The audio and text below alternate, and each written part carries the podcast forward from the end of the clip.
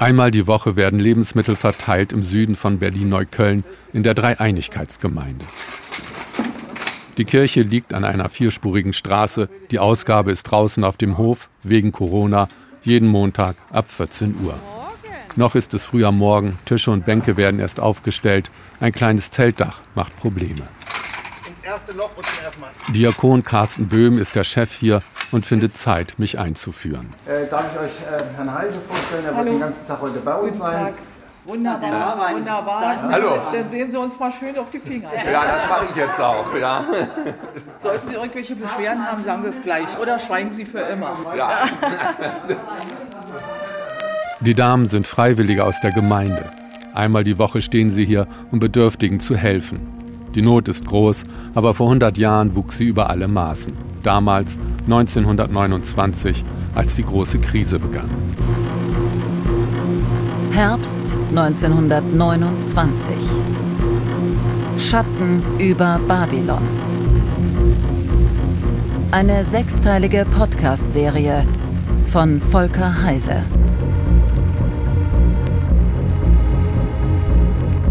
Folge 5 Die blinde Wut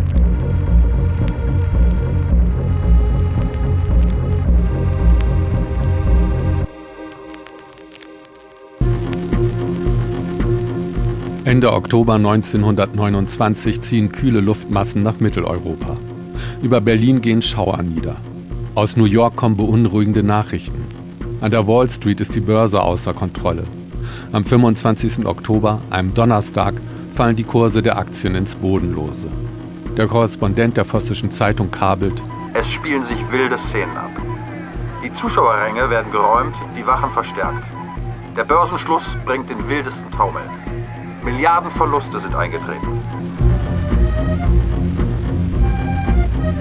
Die Nachricht erreicht die meisten Menschen in Europa erst am nächsten Tag, einem Freitag. Der Korrespondent kabelt erneut. Am Freitag und Samstag bleibt die Börse geschlossen. Den Börsenmaklern wird Gelegenheit gegeben, ihre Bücher aufzuarbeiten. Die Maklerfirma Lynch Co. stellt ihre Zahlung ein. Die Krise hat schon lange geschwelt. Nun explodiert sie und erreicht Deutschland in Windeseile. Wer an der Börse spekuliert, steht schnell vor dem Aus. In seiner Wohnung im Hause Pariser Straße 32 erschoss sich der 46-jährige Banker Max Kuno. Kuno war Inhaber der Bankfirma Julius Kuno Co. in der Universitätsstraße. Die Firma scheint in den letzten Tagen große Verluste erlitten zu haben. Das ganze Land beginnt unter der Krise zu ächzen. Der nationalsozialistische Reichstagsabgeordnete Josef Goebbels beobachtet es mit stiller Freude. Pleite über Deutschland. So ist richtig. Unser Tag rückt näher. Goebbels ist der Propagandachef der Nationalsozialisten. Er macht sich größer, als er ist, sagt der Historiker Christoph Kreuzmüller. Man darf allerdings auch nicht vergessen, dass 1929 die Nationalsozialisten wirklich eine kleine Splitterpartei sind. Und was die können, ist Leute auf der Straße kaputt schlagen. Da sind sie relativ erfolgreich. Und sonst Wahlerfolge, naja. Also 29 noch nicht groß. Für die meisten Deutschen sind Adolf Hitler, Josef Goebbels und ihre Anhänger im Herbst 1929 ein Haufen durchgeknallter Spinner. Man muss sie nicht ernst nehmen. Man will ihnen nachts aber auch nicht über den Weg laufen.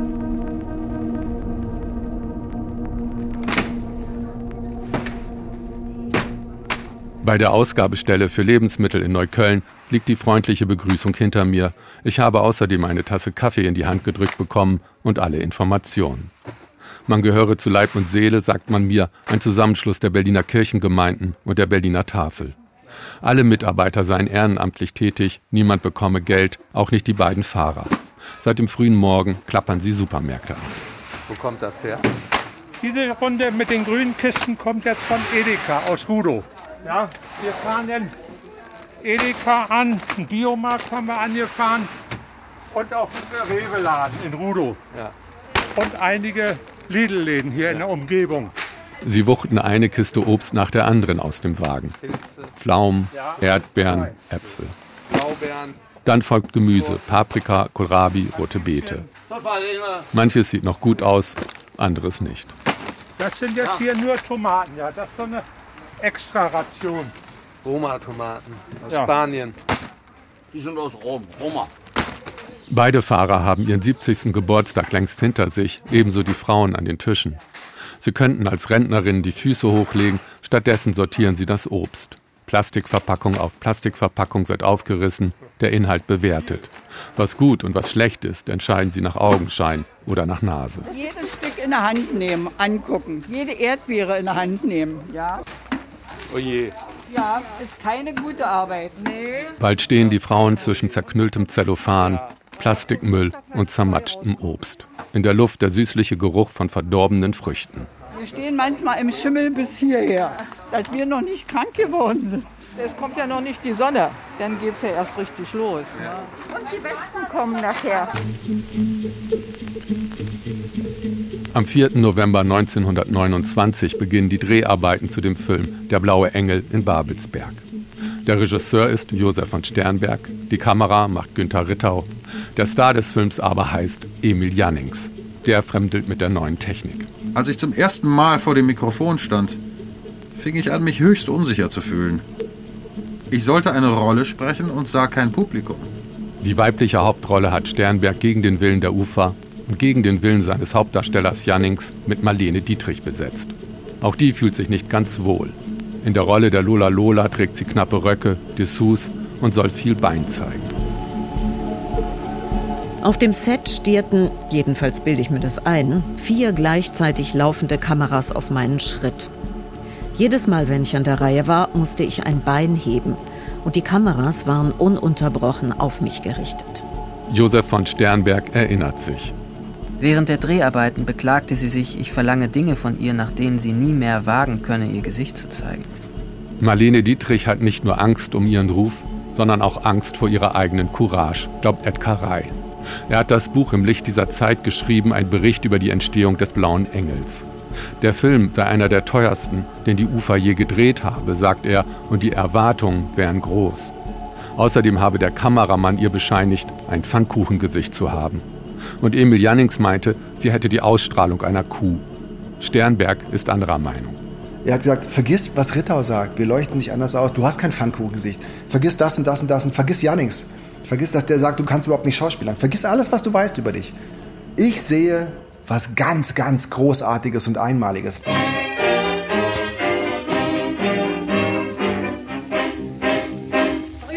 Waren einmal Zeiten. Ja, das ist nicht zu bestreiten. Man bestand von früh bis spät nur noch aus Nervosität. Starb ein Vögelchen im Bauer, trug gleich die Familie Trauer. Heute ist eine andere Zeit. Triffst zum Beispiel du Herrn Koch, fragst ihn voll Sachlichkeit, was hat doch Leben noch? Es liegt in der Luft eine Sachlichkeit, es liegt in der Luft eine Geschmacklichkeit, es liegt in der Luft, es liegt in der Luft, in der Luft. Es liegt in der Luft was Idiotisches, es liegt in der Luft was Hypnotisches, es liegt in der Luft, es liegt in der Luft, es geht nicht raus aus der Luft.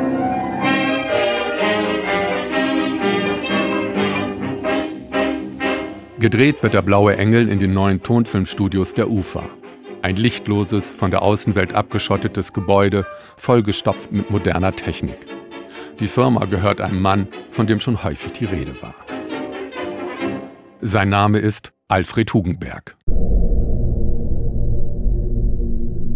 Hugenberg gehört nicht nur die UFA, er ist auch einer der wichtigsten Verleger des Landes und er ist ein Politiker. Als Vorsitzender der Deutschnationalen Volkspartei DNVP zählt er zum rechten Rand des politischen Spektrums. Die Republik ist für ihn ein Unfall der Geschichte, der bereinigt werden muss.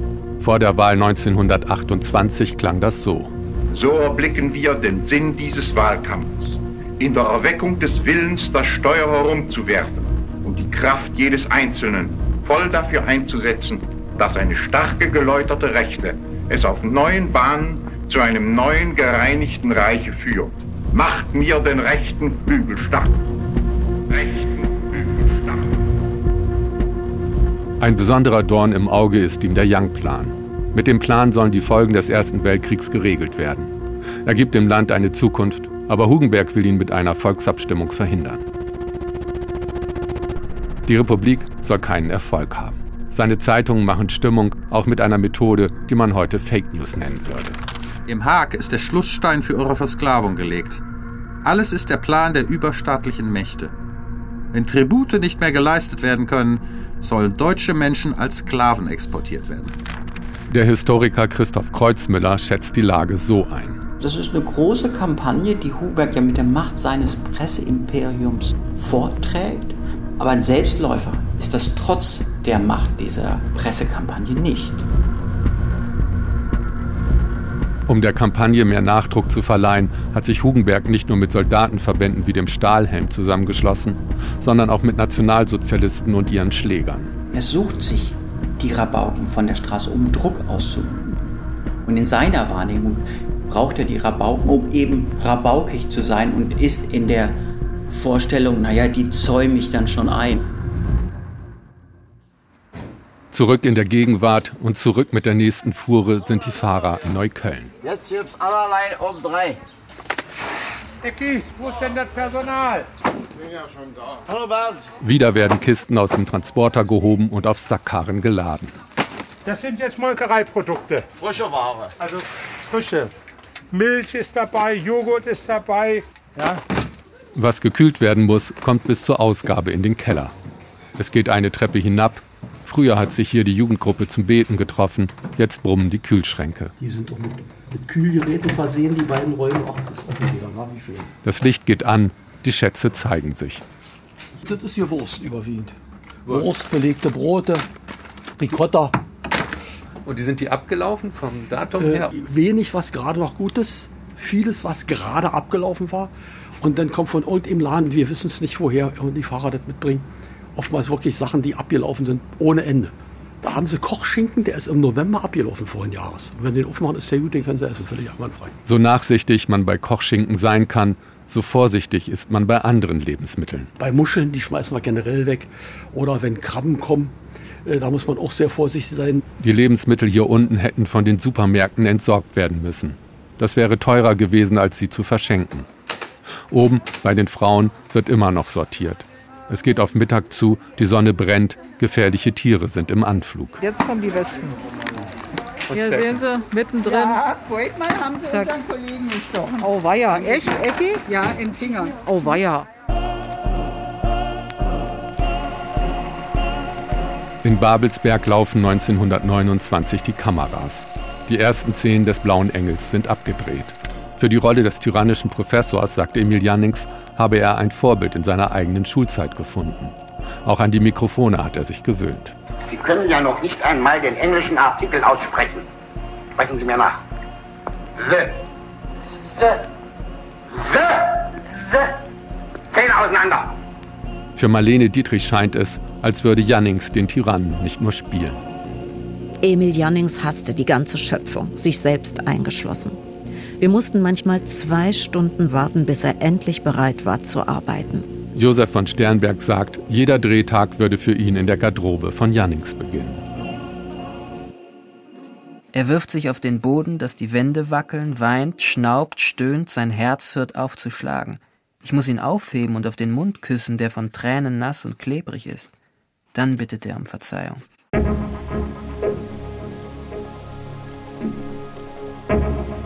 Während Emil Jannings zum Diktator über die Dreharbeiten wird, weitet sich die Finanzkrise aus.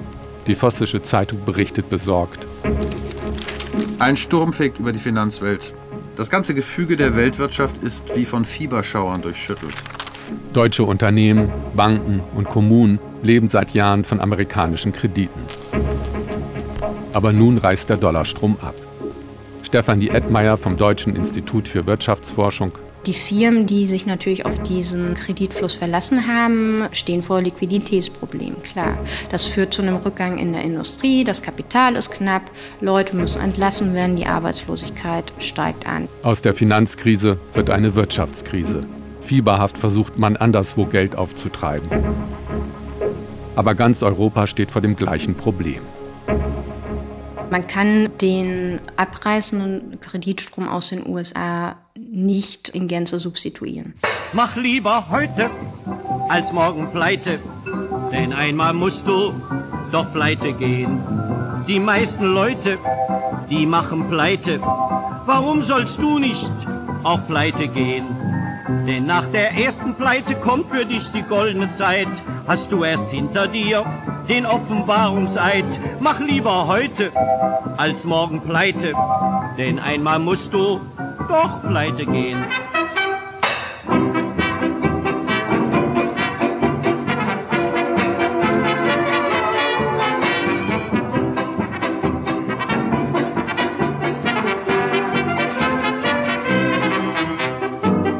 Auch in Berlin kommt die Krise an. Die Stadt ist hoch verschuldet. Der Magistrat beschließt ein Sparprogramm. Der Bau von Wohnungen wird gestoppt. Der Bau von U-Bahnen oder Straßenbahnen wird gestoppt. Keine neuen Schulen oder Sportplätze werden mehr gebaut. Aber die Titelseiten der Zeitungen werden von anderen Geschichten beherrscht, schreibt Kurt Tucholsky. Da lesen wir nun so viel über Bankkrachs, zerplatzte Versicherungsgesellschaften, Geschäfte, die ihre Zahlungen eingestellt haben. Und was glauben Sie, wird uns da beschrieben? Die letzte Verzweiflung der kleinen Leute, die ihre Spargroschen nicht mehr wiedersehen? Zerstörtes Alter, zerstörtes Leben? Aber nein. Es werden uns die Bankiers beschrieben. Was tun die Bankiers? Sie brechen zusammen. Aber die armen Bankiers, mir bricht das Herz. Es mehren sich die Verzweiflungstaten. Der 26-jährige Hufschmied Kurt Müller ist seit langem arbeitslos. Er hat eine kleine Familie zu ernähren. Die Nachbarn bemerken Gasgeruch. Die Polizei bricht die Wohnungstür des Hufschmieds auf. Eine Reporterin berichtet, die Räume waren mit Gas angefüllt. Im Schlafzimmer lag Müller mit seiner zwei Jahre jüngeren Ehefrau Martha und seinem drei Monate alten Kinde Ingrid. Wiederbelebungsversuche durch die Feuerwehr blieben bei allen drei erfolglos. Auf dem Tisch der Wohnung lag ein Zettel, der die Aufschrift trägt: Das Spiel ist aus.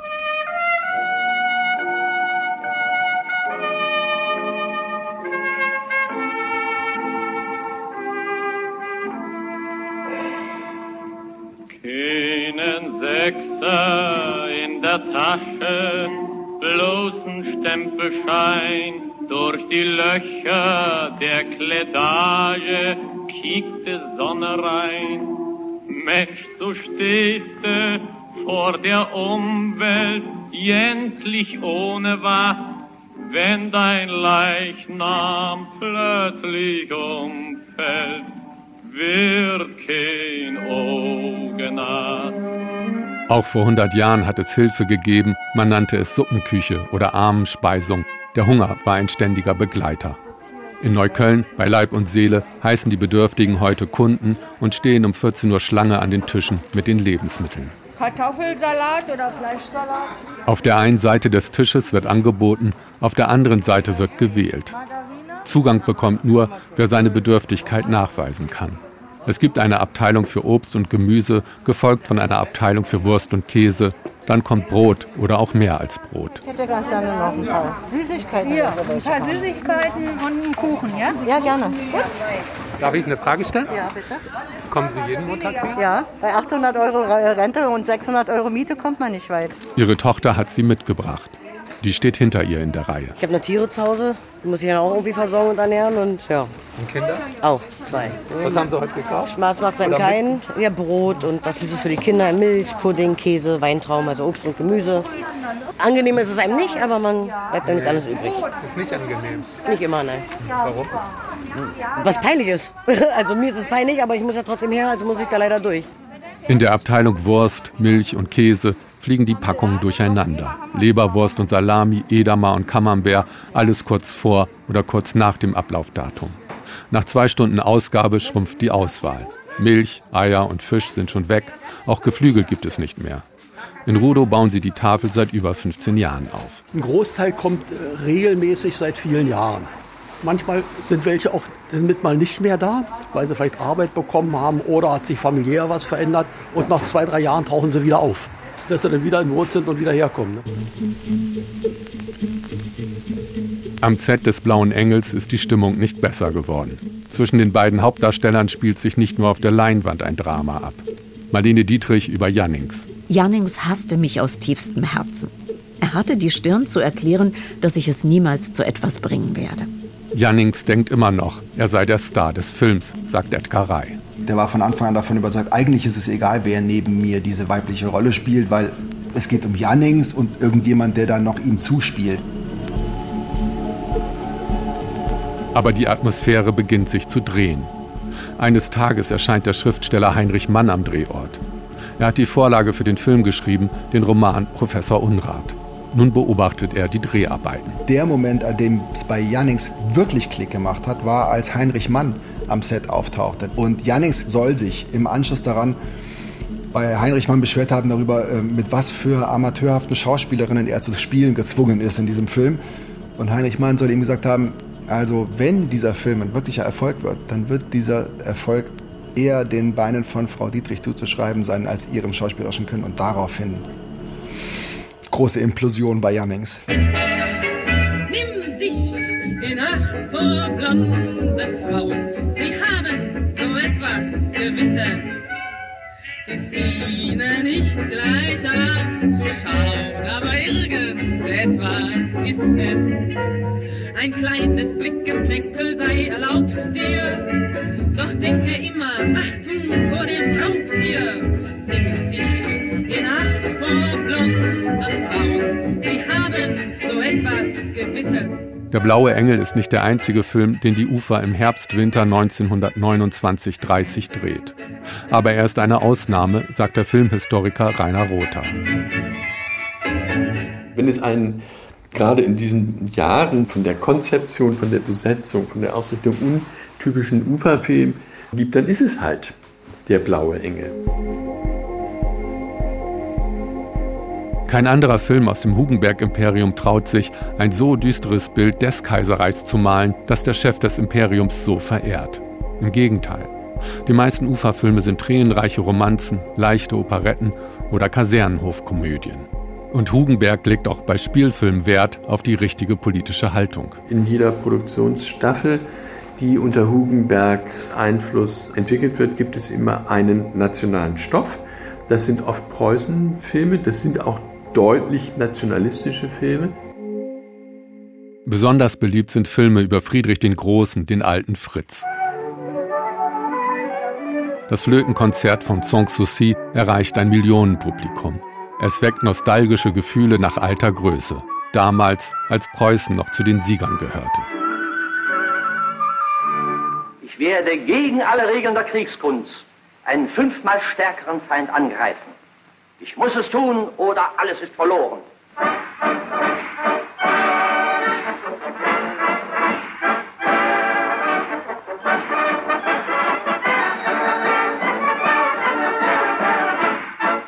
Aber mit der Sehnsucht nach der Vergangenheit ist immer weniger Zukunft zu machen.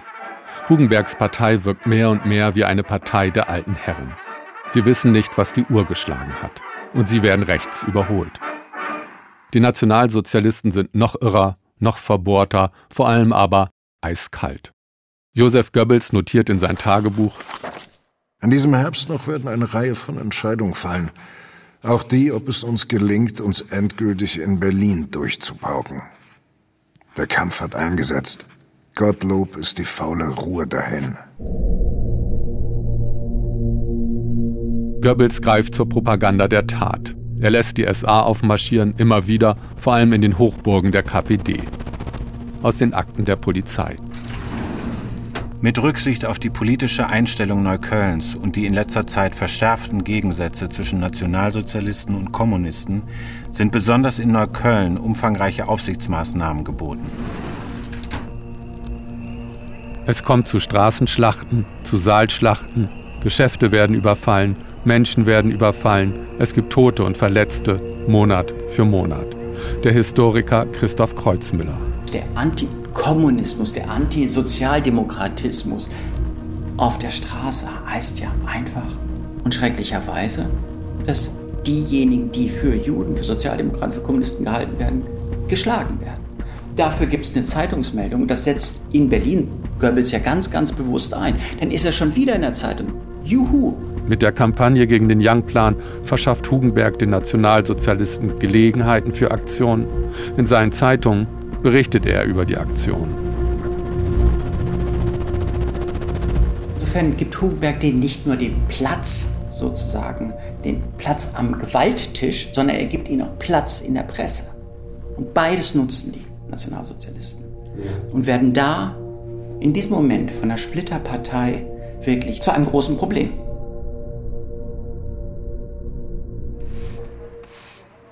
Bei Leib und Seele in Neukölln wird aufgeräumt.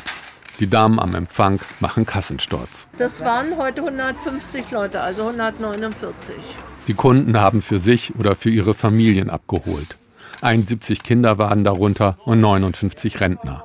Auch die Freiwilligen auf der anderen Seite der Tische, die ehrenamtlich die Arbeit machen, sind fast alle Rentner. Kaum jemand ist jünger als 70 Jahre. Trotzdem schleppen sie den ganzen Tag schwere Kisten oder sortieren vergammeltes Obst aus. Ich frage die beiden Fahrer, warum sie sich das in ihrem Alter noch antun. Ich habe knapp fast, was habe ich 48 Jahre gearbeitet ja, und kann jetzt nicht einfach stille sitzen. Ja, das liegt ja, mir. Man will halt anderen noch ein bisschen helfen. Ja. So ist es. Ja. Bei den Dreharbeiten zum Blauen Engel spitzt sich die Lage zu. Eines Tages sieht man sich gemeinsam Muster an, ohne Marlene Dietrich. Sie gilt als nicht wichtig genug. Friedrich Holländer berichtet über Jannings Reaktion. Es wurde immer klarer, dass die Dietrich scheinbar ihn überflügelte irgendwie. Es ist unvergesslich, wie er aufstand, mittendrin, und so machte zur Vorführung Schluss und sagte, so, die erwürge ich, die erwürge ich. Am nächsten Tag gehen die Dreharbeiten weiter. In der Rolle des Professor Unrat soll Jannings seine Partnerin Marlene Dietrich tatsächlich würgen. Die Regieanweisung lautet, es soll echt aussehen. Jannings hält sich dran. Wir hatten alle Angst, dass er wirklich nicht mehr loslässt. In der Rage, verstehen Sie? Äh, es war Totenstille und alles wurde mitgedreht, natürlich. Aber dann schließlich hat er sie doch, und sie fiel einfach in sich zusammen. Sie hätte ebenso gut auch tot sein können. Man wusste das gar nicht. Dann wurde abgebrochen. Sie war also nicht tot, aber es waren diese Fingerabdrücke mhm. so deutlich, dass also jetzt 14 Tage unterbrochen werden musste, bis das nicht mehr zu sehen war. Er hat es wirklich gemeint. Verstehen Sie? 14 Tage später sind die Würgemale am Hals verschwunden. Ob Jannings es ernst gemeint hat, weiß niemand. Ob er es nochmal versucht, auch nicht.